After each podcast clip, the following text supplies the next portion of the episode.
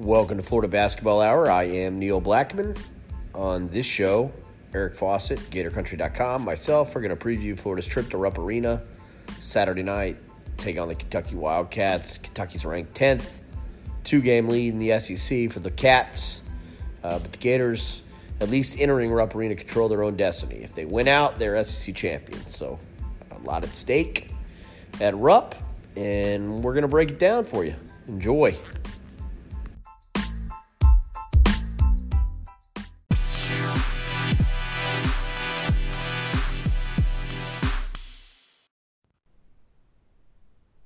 Hey, everybody, Neil Blackmon, Saturday Down South. I'm with Eric Fawcett, who is live from the uh, Las Vegas Pacific time zone uh, part of the world. Vegas is one of those places where they have like mountain for part of the year and Pacific for part of the year. I don't, I think, Eric. I, I don't know that for sure, but I feel like that's right. Um, uh, how, how's Vegas?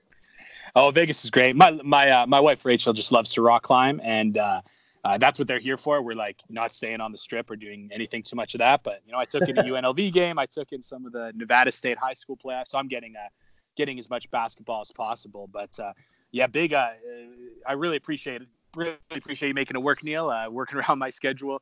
Um, I'm also in a uh, you know in an Airbnb with uh, my uh, my parents-in-law, my brother and sister-in-law, uh, oh, wow. a cousin, and a one-year-old. So uh, the, the one-year-old is, is is pretty. I I am I am in what can only be described as uh, the acoustic isolation chamber 5000 that I've built out of blankets and uh, and pillows. So uh, but I, but if you do hear some uh, some babies screaming in the background and maybe a mother uh, or a father trying to tell that kid to be quiet, um, I do apologize.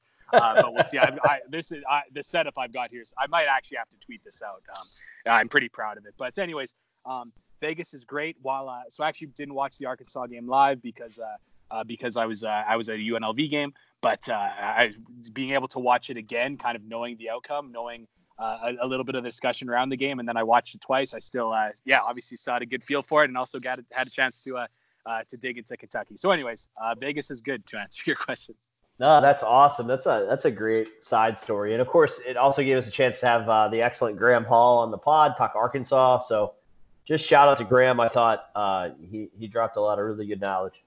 Oh, yeah, I, I thought that was just actually just so good. Like Neil, you've had some great guests on. When I when I haven't been here. But I just thought this uh, this one with Graham was uh, was particularly just so good, and like I just thought you two were like old friends because it just had that, that natural feel to it. So uh, I hope that was great for uh, for everyone listening to have uh, have Graham pinch hit while I was out. Um, I would love to do one with all three of us. We'll have to do that sometime. But uh, yeah, yeah, I thought I, Graham Hall came in like uh, like Omar Payne off the bench, just uh, yeah. up the productivity for me and uh, change the tempo of the game. I, I thought he did great. So uh, uh, yeah, shout out to him. He just he did he did really well.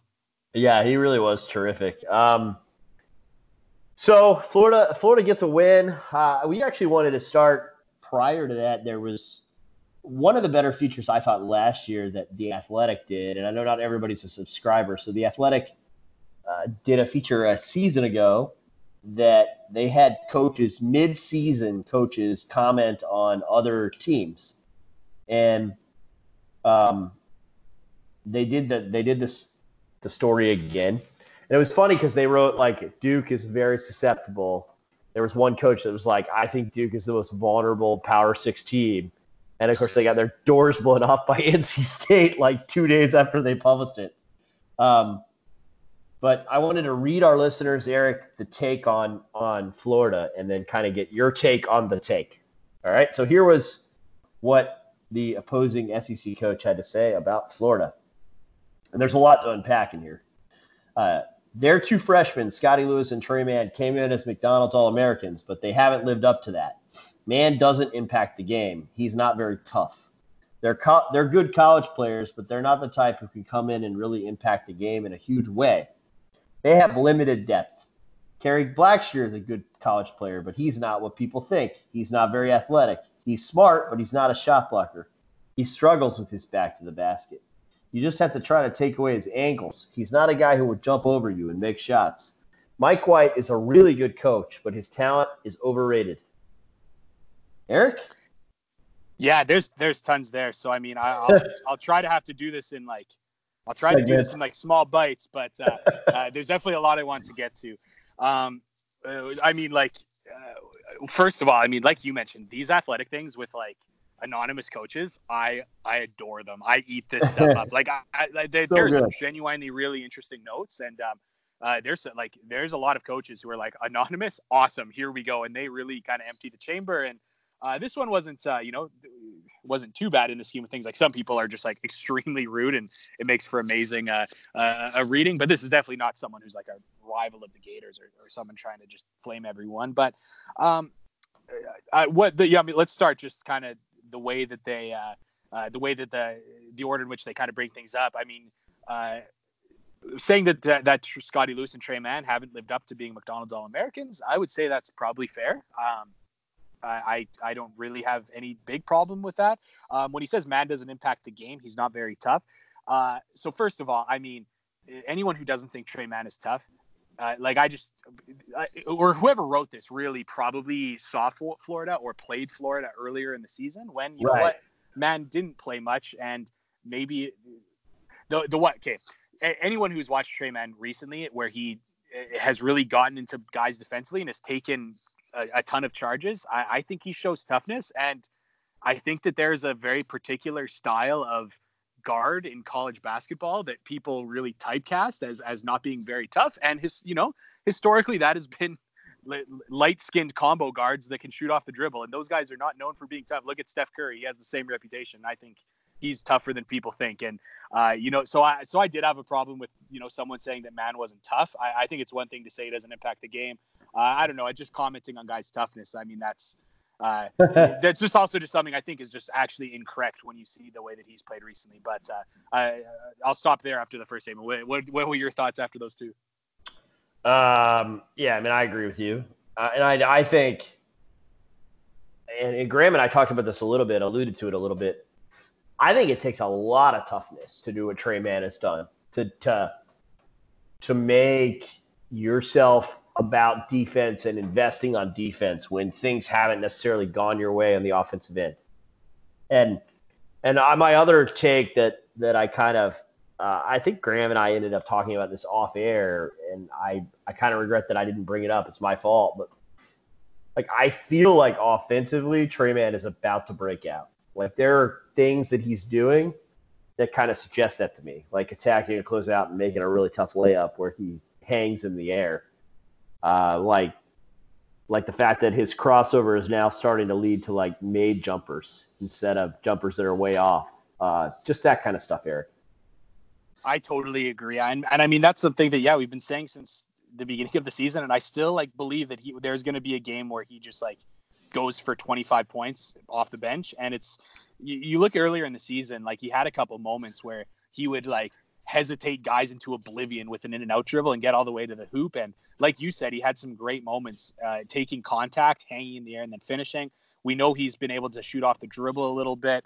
Uh, it's really just been like the catch and shoot that's kind of betrayed him. But he, I think when you look at some of the times in the season where he was really able to burn guys off the dribble, um, you've seen times where his shot off the dribble is falling. Like when he puts that together, he's going to be unguardable. And I do think he's going to have a game like that. And I'm like such a believer that it's going to happen that I'm almost like, hey, like I I don't have a problem that it's not going to happen now because it's going to happen like in the round of 32 in the NCAA tournament or something. right, like right, right. Like I honestly like I just really truly believe that he's going to have one of those games. Um, if they don't, you know, people can uh, uh people can laugh because I'll be wrong, but I I still think he's going to have just like a ridiculous game. So uh, and yeah, just like great point about how to be able like the mental toughness he's he's shown in, in changing around his game like obviously that's not really something that's going to come out like like when i read this entire quote it's probably a coach that scouted florida and played florida once and i would say presumably earlier in the season based right. off him saying that Mann doesn't impact the game because there was a lot of games where Mann played five six or seven minutes so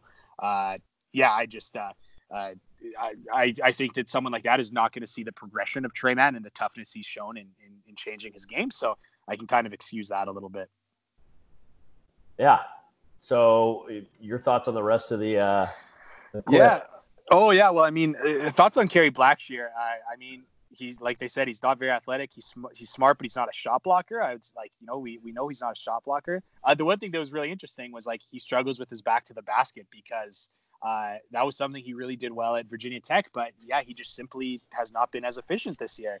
And it's it's been kind of interesting because he's definitely had moments where he's been really efficient. And uh, you look at the Vanderbilt game where Vanderbilt was like, "Hey, you know, he hasn't been that efficient. Let's guard him one on one." And then Blackshear's done really, really well. So uh, I kind of like I I do have to understand like when you look at a lot of the games Florida's played, like he hasn't been great. I, I just like to say he struggles with the back with his back to the basket. I don't think that there's ever been a stretch where he's been like that bad. Like even like last year he was incredibly incredibly efficient with his back to ba- to the basket at Virginia Tech. This year it's been uh, definitely a step below that, but he's still been like in the like 0.85 points per possession on post ups, which is like very average or, or maybe even slightly above but like that number is not great as it relates to you know other kind of types of shots but um you, you know i can kind of see why why someone would say that he he struggles a bit with his uh with his back to the basket but it's definitely like an interesting statement because it's it's a little bit of what he's known for. Yeah. No i, I those are that was kind of the surprising thing for me is like not good with his back to the basket i'm not really sure that's true he's he's pretty strong on post ups. I feel like he gets to the free throw line a lot. I don't know what the percentage is on him getting to the free throw line in terms of when he gets or has proximity to the rim. That might be a, a Haslametric stat if he did individual oh. stats. That, but but it's probably oh, pretty. Got, I'm pulling this number. I can do this. okay. All right. But like uh, yeah, and then one one thing I, I will say, uh, I like again, this is not the podcast to open up any uh, any Mike White discussion. Um, other than I would say, I think he's done a better job these last few games. But uh, uh, one thing that I thought was interesting was that you know someone this coach pointed out like, hey, Mike Mike's a good coach, but uh, you know his players haven't been great essentially, and, and his talent is overrated. Um, I will say, you look at all these anonymous coaches kind of polls, like season to season to season. Uh, play, coaches are really honest. They have been like incredibly rude towards players, and uh, they've called out players for that they think are really really bad. And uh, to do, to a lesser extent there's like this where he they called some of Florida's players overrated. You do not see coaches really ever criticize other coaches. And I think a little bit is because like I think college coaches want the idea that if a team struggles it's the players. Like I don't think any coach likes seeing a team struggle and the media or fans to think it's the coach because uh, a coach of another team is going to be like, well, if my team struggles, I want them to know it's the players and not me. so I so I will say like that is something you always see is uh, to, like this sentiment of like obviously Florida has not been up to expectations. Um, whenever you see a coach talking about that in these anonymous coaches polls, uh, they always say like, "Oh yeah, their talent isn't as good as we thought," or "This player hasn't played very well." Uh, you never see them blame the coaches. So I, I think that it's an interesting perspective for this guy to just say that Florida's talent is overrated, but but White is a really good coach. Uh, but I will say I do think that is a very like biased take when it comes from another coach, even even when it's um, even when it's uh, when it's anonymous. Yeah, it's interesting. Um, Florida comes off the Arkansas win. They go to Rupp Arena Saturday night to play Kentucky. Kentucky first place in the SEC at 10 and 2, 21 and 5 overall. But, you know, Kentucky kind of uncharacteristically, Eric, didn't play a very difficult out of conference schedule and only ranks 229th uh, in KenPom. Their overall schedule uh, ranks 71st in KenPom, but actually uh, 74th in the Haslametric. Um, so they're kind of a team that you could argue is not nearly as battle tested as Florida, who has a 20 their non-conference strength schedule is 25th. Overall strength of schedule at 37th and one metric, 25th, I think, in the in the Haslametric. No, 23rd, so even higher. Um, so you know, Florida is pretty battle tested. I counted the other day. Florida's had double-digit leads in six of their losses. Uh, so you know, the one thing that I think is the biggest distinction really between Kentucky and Florida is that Kentucky's a much more consistent basketball team. Like we kind of know who they are at this point. Yeah, that's a good point. And and I do think just one thing that needs to just shape all our discussion about Kentucky is that like like what are they in the AP poll right now? Are they 10th? I, I don't even remember it because I don't really look at the AP poll. But uh I'll tell you what, But what, while you say that, uh, like there's a lot of discussion about them being like a top 10 or top 10 like team. They are 10. Uh, so they're 10th. You I, I knew that they were like somewhere around there. You need like you need to get that out of your head as like a fan that Kentucky's top 10 because if you look at like any metric, they're not that. Like in KenPom, uh, they're 29. In Bart Torvik, they're 31st. Um, like in the Massey composite, they're they're 21st. Um, I didn't actually look what, what they are in. Uh, I don't know if you've got has the metrics up there, or if you 30, just mentioned it, maybe. They're 30 yeah, so, yeah, and and in the net they were like 22nd. So like there's no metric that suggests that they're the 10th best team in the country. So I just think like, you know, you're when Florida plays them, you're going to see the number 10 by their name, but like by every, you know, metric that is that ranks college basketball teams, um Kentucky is not that. And I mean, eh, that's got to give the Gators hope that they can go in and get a win at Rupp just because uh, the adva- all these advanced uh, all these advanced numbers they don't they don't love Kentucky. So uh, I, I, do think that's pretty interesting, especially when um, like Neil was saying, like they have been consistent. Uh, so it's not like they're they've been prone to these like massive wins and terrible losses. I know they had obviously the Evansville loss, and that was a yeah. long time ago. But uh, but again, I just I do think it's just like really worth noting that like the AP poll, which I think is a terrible way to gauge how good a team is, um, looks like they're wrong here because all these advanced metrics they don't they don't think Kentucky's anywhere near that. Yeah, I mean, one difference between this Kentucky team and other Calipari teams with this much talent is that they're not, and, and I'm kind of surprised by this because when I saw their roster before the season, Eric, it was like, oh, that's a team with just that could just run out wing after wing after wing, and it's not really because, or at least it's not producing the way that you think of wings defensively, where where they can switch everything and they can produce a lot of turnovers. But Kentucky does not have a very high turnover rate um, and as a result, you know, their defensive efficiency has suffered a little bit despite having kind of an elite rim protector in, in Nick Richards.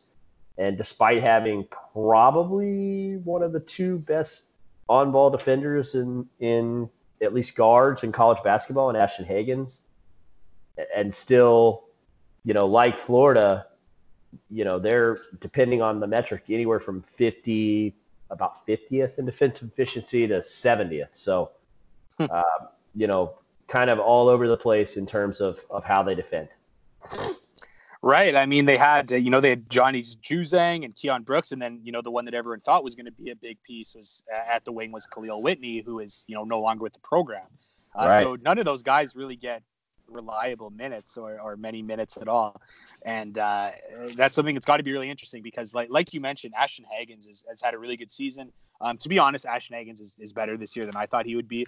Uh, yeah, yeah, he's he has had a really good season, and um, I didn't think that was going to be the case for him. So uh, you know, I was wrong there. He's been better, and obviously Nick Richards has really come on the scene. And, and I think when you look at those are those being two of Kentucky's best players, like the matchup of Ashton Hagans and Andrew Nembhard, that's going to be a really good one and the battle of Nick Richards and, and Kerry Blackshear, that's going to be a really good one. But then when you say like you put Keyontae Johnson out there, I'm just like, I don't know who Kentucky tries to match that with, and uh, that makes me feel really good about you know Florida's chances here because I, I think Keyontae Johnson just uh, has a really really favorable matchup with with whoever they try to put out put out put out there against him because they play a lot of the three guards with uh, Hagans next to Immanuel Quickley and Tyrese Maxey. I mean, is Immanuel Quickley going to try to uh, keep himself in front of Keyontae Johnson, or uh, when they have Keyontae Johnson at the four, is you know Nate Sestina or EJ Montgomery going to be able to, to contain him off the bounce? Like, uh, you know, like this is uh, for Keyontae Johnson to just have such an awesome game and now go into Kentucky without a clear player, a, a clear wing who can kind of match up with them. I mean, uh, this is a pretty juicy matchup. Yeah, Nate Sestina uh, in the bottom third of SEC players that that are playing uh, over 20 minutes a game in the bottom third of defensive zone rating. So not a guy that, you know, another guy that his athleticism or lack thereof is kind of getting exploited. And um, now he did get hot from from three point range in Kentucky's last game, which raised an eyebrow because the other this is a really good offensive team, um, even though they haven't really been a team that can wing you to death for some of the reasons that Eric stated. Uh, but they have gotten a lot better on offense and are much better on offense than I thought they would be, largely because Eric identified the growth of Richards. Another guy that's playing really good basketball is Immanuel Quickley. Yeah, he has been really good, and he's someone that uh, uh, the Kentucky really needs to to do the dribble drive offense that obviously Calipari runs a lot of. That's always kind of been his thing, and uh, usually it hasn't, you know, gone super well. Like they're they're teams that have always been known for their defense, not really their offense. And uh, I, I, really feel like when I watch them play, like uh, Hagans is actually, you know, Hagans has been better offensively than I than I would have expected, but uh, he's he's not the same threat as Quickley, and I think Quickley just is the well, he's really the one catch and shoot three point. Well, uh, Sestina as well, sorry, but at the in the back quarter on the wings, like uh, the one the one really you know threat to catch and shoot is Quickley. So uh, when he kind of spots up and has the chance to shoot, he's already already making defenses respond to him that way, and and he's someone who can attack a closeout or uh, if someone leaves his feet expecting three point shot, uh, Quickley can go make something happen. So uh, I, I, really do think he's probably the, the player that I'd be most concerned about with in regards to how Florida is going to stop him, just because you know we have seen these kind of offensive minded off guards have some good matchups, uh, some good games against Florida. So uh, yeah, I think Quickley is the guy you got to kind of key in on. Yeah, they, they have they've only been making five threes a game um, hmm. which is, is, a really, really low number in this era of basketball. And, and it kind of begs the question of what do you think the scout is for Florida defensively, particularly when Kerry Blackshear is on the floor? Well, one thing that I thought was really interesting was uh, in the Arkansas game. Uh, Arkansas ran a lot of the the dribble drive stuff that that Kentucky does, where they, um, you know, you think about a dribble handoff. A lot of times that's uh, you think about the player with the ball, and he's handing off to a player um, who's running behind him, like the player going further away from the hoop to get the basketball. But Arkansas had some some of the actions where uh, they would kind of have Mason Jones running towards the ball and running in front of the player with the ball and uh, and getting it and turning it. And Florida got caught in some of those like um, well, you know, one player thought they were switching, one player thought they were uh, they were just staying with them, and and they got kind of caught in some of these uh, some of these dribble drive like uh, gap plays they're kind of referred to where uh, you you want to start driving towards uh, like so say I'm I'm giving a dribble handoff to Neil um, I start to drive towards Neil's defender uh, before dribble handle dribble handoffing dribble handoffing to, to Neil uh, and, and, that just that can kind of create some uh, it creates some indecision with the uh, with the defense, and it can also start to create a little bit of a gap for Neil to drive through. So uh, yeah, so I saw Arkansas doing a lot of that, and they did it actually really well. Like when you saw Mason Jones going to just town, and some like there's a couple times where he got some of those plays uh, and just started going towards the hoop just completely unguarded because Florida had a breakdown. And uh, so anyway, so that's something that I see from Kentucky a lot. They that's really right out of the Calipari playbook, and uh, that's what's actually kind of convenient about playing Kentucky off Arkansas. It's it's actually a lot of the same same kind of actions and uh, like you said, uh, how do they? How does it kind of affect when Kerry Blackshear is on the floor? Uh, it's kind of interesting because they don't involve the the bigs in those dribble handoff kind of actions a, a ton. A lot of it is guard to guard or uh, wing to guard, and uh, but uh, you always have the threat that they're going to throw it down into Nick Richards and post up, and he's someone who is drawing fouls with with the best of them this year, and we know that Kerry Blackshear has is someone that has picked up a lot of fouls. Um, you know, like Malik Grady, our, our friend, just threw something out in a I think I forget if he threw it out on Twitter or in a group chat or something, but uh, he just talked about like, hey, do you even want to start Kerry Blackshear in these these kind of games? Like, I, am not sure I'd go that far, but I mean, like, if, if ever a game to to roll out the two bigs together, um, I, I think you want to get Omar Payne guarding Nick Richards as much as possible. Yeah, I think you have to. And, and the other thing that's interesting is, despite Florida's struggles in pick and roll coverage with Kerry, like the Gators actually ranked 47th in the country according to Hooplens in in field goal percentage allowed near the rim. So it's not like people are feasting off the pick and roll. It's just been where this defense in particular is vulnerable, I think, Eric. And I thought that stat was really fascinating, but then I dug a little deeper, and what I think is the reason is that Florida ranks third in the country in uh, points off defensive or offensive rebounds. So the Gators even when teams offensive rebound, Florida's doing a nice job of protecting the rim near the basket and making people reset their offense at a rate that's way better than the rest of the country. those numbers are from Hooplens on Haslametrics. Florida's uh, fourth in second chance points allowed and 17th off offensive rebounds. So still, uh, that's a really really good number and kind of an interesting one that speaks to uh, how Florida could potentially negate something Kentucky is good at.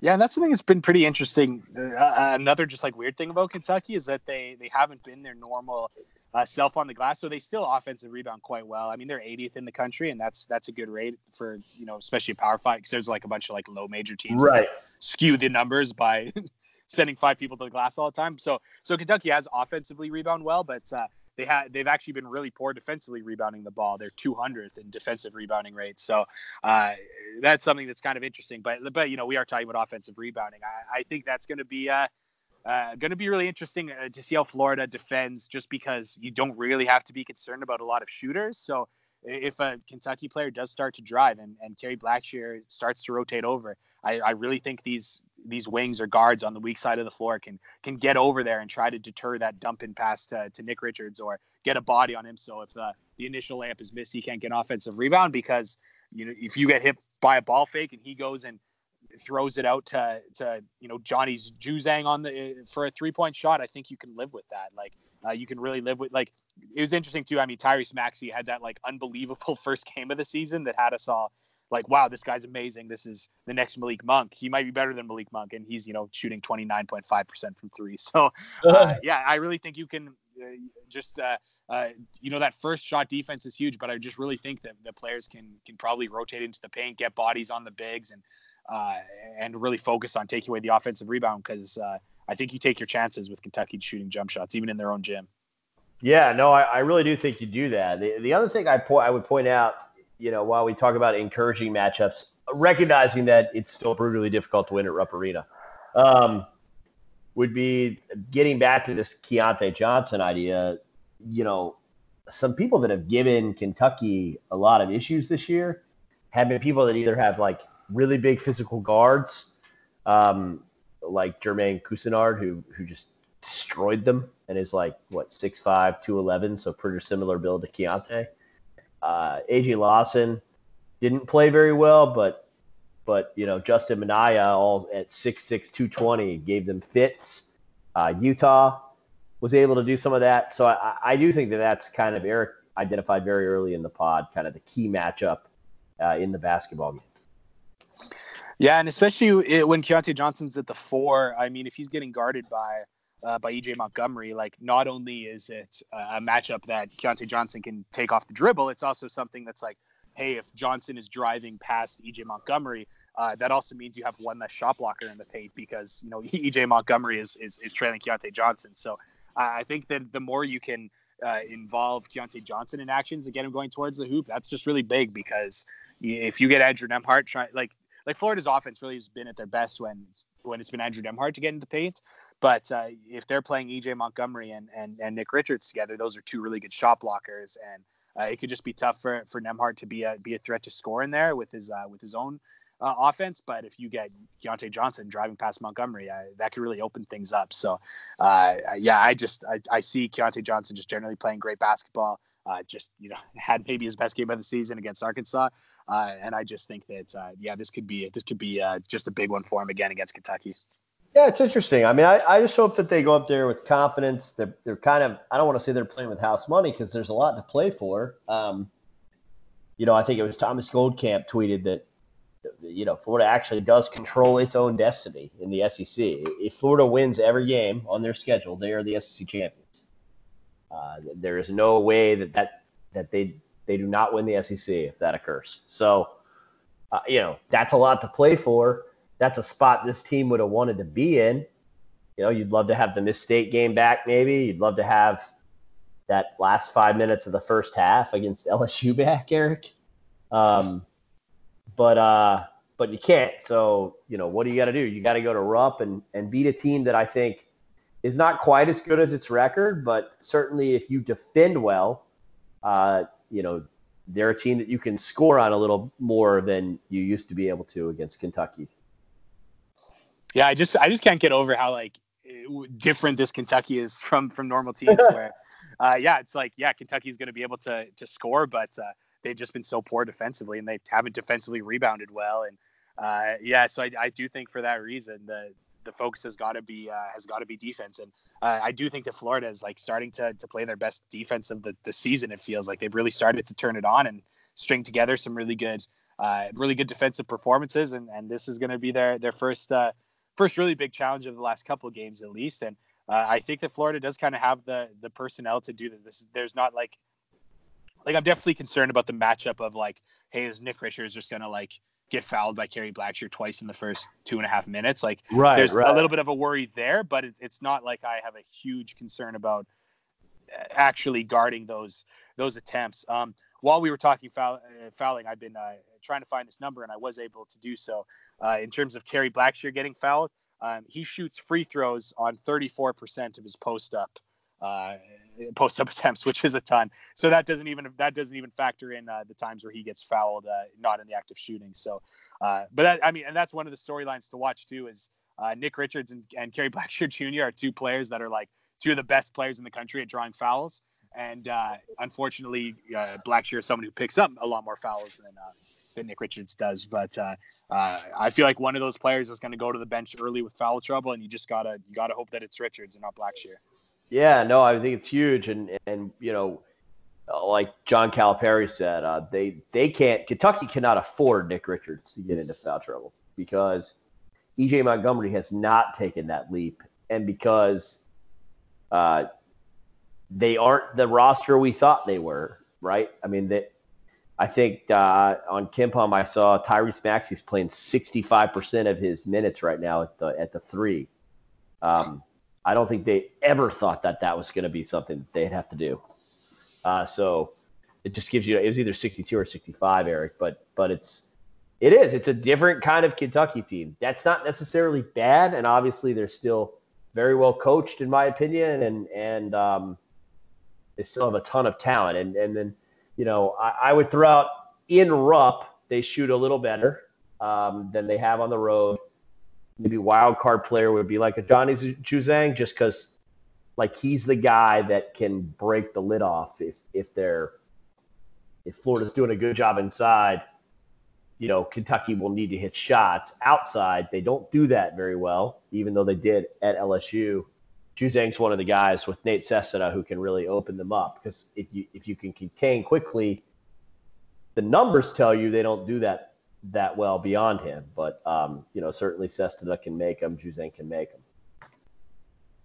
Yeah, what's what they get from uh, from Sestina is going to be really interesting because he's someone who you kind of thought would factor in factor in big earlier in the season where he was you know a starter playing a ton of minutes. I mean uh, against LSU, he played 27. Against Ole Miss, he played 13. Against Vanderbilt and Tennessee, he played nine and eight.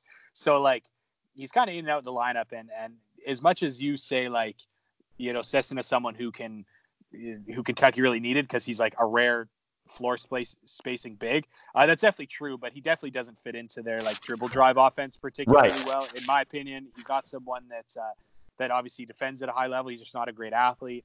Uh, so, but yeah, like he, he is he is truly an excellent shooter, and uh, I thought, and he's actually shot a really good percentage this year. He just hasn't had a lot of attempts, just because he hasn't had much of a role in the offense, and uh, generating three point shots is not something Kentucky has ever done really well. But uh, yeah, that's got to be someone you uh, you have to think about as as, as some kind of a concern, and. Uh, yeah, one question I have for you, Neil. Uh, who do you think Scottie Lewis guards this game? Like, how do you think Florida kind of deploys him?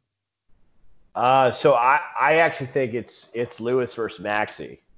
That would be my that'd be my matchup. Though I could see the temptation to go Lewis Quickley, and and Florida did go Lewis Jones quite a bit in the Arkansas game.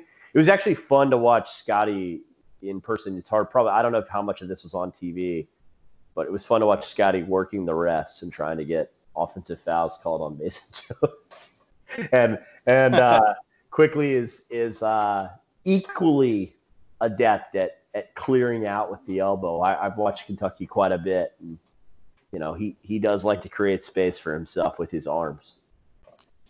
Well, the moment that Lewis was like nearly thrown into the cheerleaders from like the free throw line, I that's definitely when he uh, got a little frustrated and started to yeah. Things. But, no but I do think it'll be interesting because uh, you, yeah, like he's someone who like Florida hasn't really had these Scottie Lewis level athletes in a matchup with Kentucky for for a little while, and it's kind of funny that now that they have Scottie Lewis, there's not a ton of wings out there for him to really naturally match up with. But at the same time, like if he is guarding a a Maxey who isn't having one of his on games, like uh, can Scottie Lewis be one of those players who can kind of play a little bit of like free safety almost? Like we know that players away from the ball against Kentucky can kind of cheat and, and stay in the paint because you're not as concerned about the three point shot. So uh, yeah, could could Scottie Lewis be one of the guys that kind of plays a little free safety, rotates over, gets in passing lanes, blocks shots, and uh, someone that can really help out on the glass if uh, if Kerry Blackshear or, or, Johnson are are rotating over to try to block a shot. Like uh, so, yeah, I I, I kind of would would love to see something like that from him, but uh, uh, yeah, just because there isn't the the like you would have probably thought that he was matching up with Kahlil Whitney when we talked about this matchup months ago. Um, obviously, that's not the case now, but yeah, he's going to be uh, he could be used in a few different ways here, so that'll be interesting to see. Yeah, and I, I'll, let, let's close with with your thoughts on kind of Tre Mann as another guy that, that Florida might be able to create some mismatches with. Yeah, well, I think you got to look at just uh, he is someone who's a little bit of the size kind of of uh, of an Immanuel Quickley or a Tyrese Max, even though you know, like you said, they're maybe a little bit more uh, more adept with a chicken wing uh, than Tre Mann. but uh, I, I think that uh, uh, yeah, it's it's going to be interesting too because once again, like Ashton Hagans really has the defensive ability to like potentially take Andrew Nembhard out of this game. Like, right. I, I, I love Nembhard, but I mean Ashton Hagans is a great player, and uh, I think the teams have teams that have done well against Florida have really schemed Nembhard out, and uh, Hagans really is as, as, good of a point guard defender as there is in the country. So I think you've got to say like you know if, if Nembhard's life is just extremely difficult, uh, who else is going to make a play and to be. Uh, I, I, I personally do not trust Ques Glover in that uh, situation, but I, I'm you know I've started to, to trust uh, Tre Mann a lot more, and uh, I think too that uh, that against uh, against the Kentucky team that's going to be playing a little bit. I, like they don't play as aggressively as they normally can because usually they have such good defenders that you might as well play super aggressively because they're going to be able to get back and protect the paint with their length and athleticism, anyways. And uh, they don't really play with that same veracity. And I, I think the Tre Mann with a little bit of space uh, uh, could really be uh, could really operate. And I think that again, uh, we we think this big performance from is coming. I'm not, I'm not sure if it's against Kentucky, but. Uh, I do think one that's he's playing more and more confident at every game, and I think that this is one where if it's like, hey, Ashton Hagans is taking away Andrew Nembhard, but he has a chance to go to work on Tyrese Maxey, there, there could be some damage done there. Yeah, I would agree with that. So, uh, 6 p.m. ESPN, the mothership. Uh, always fun to play Kentucky. You know, Rupp Arena. I'm ready for all the the hot takes. I'm ready for all the tweets about playing the refs. Uh, I'm ready for it all, baby. it's exciting. It's it, you know, you get your rival two times in the last five games. This is what it's all about, baby.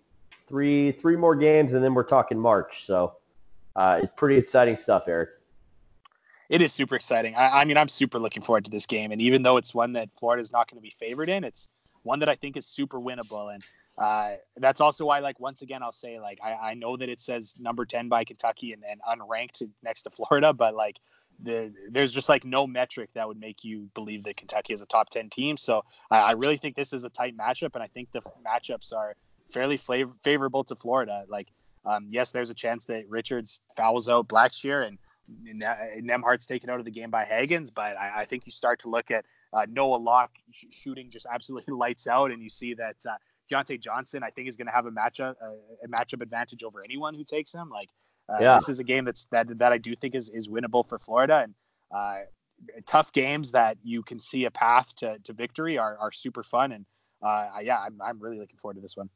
It's going to be a good one.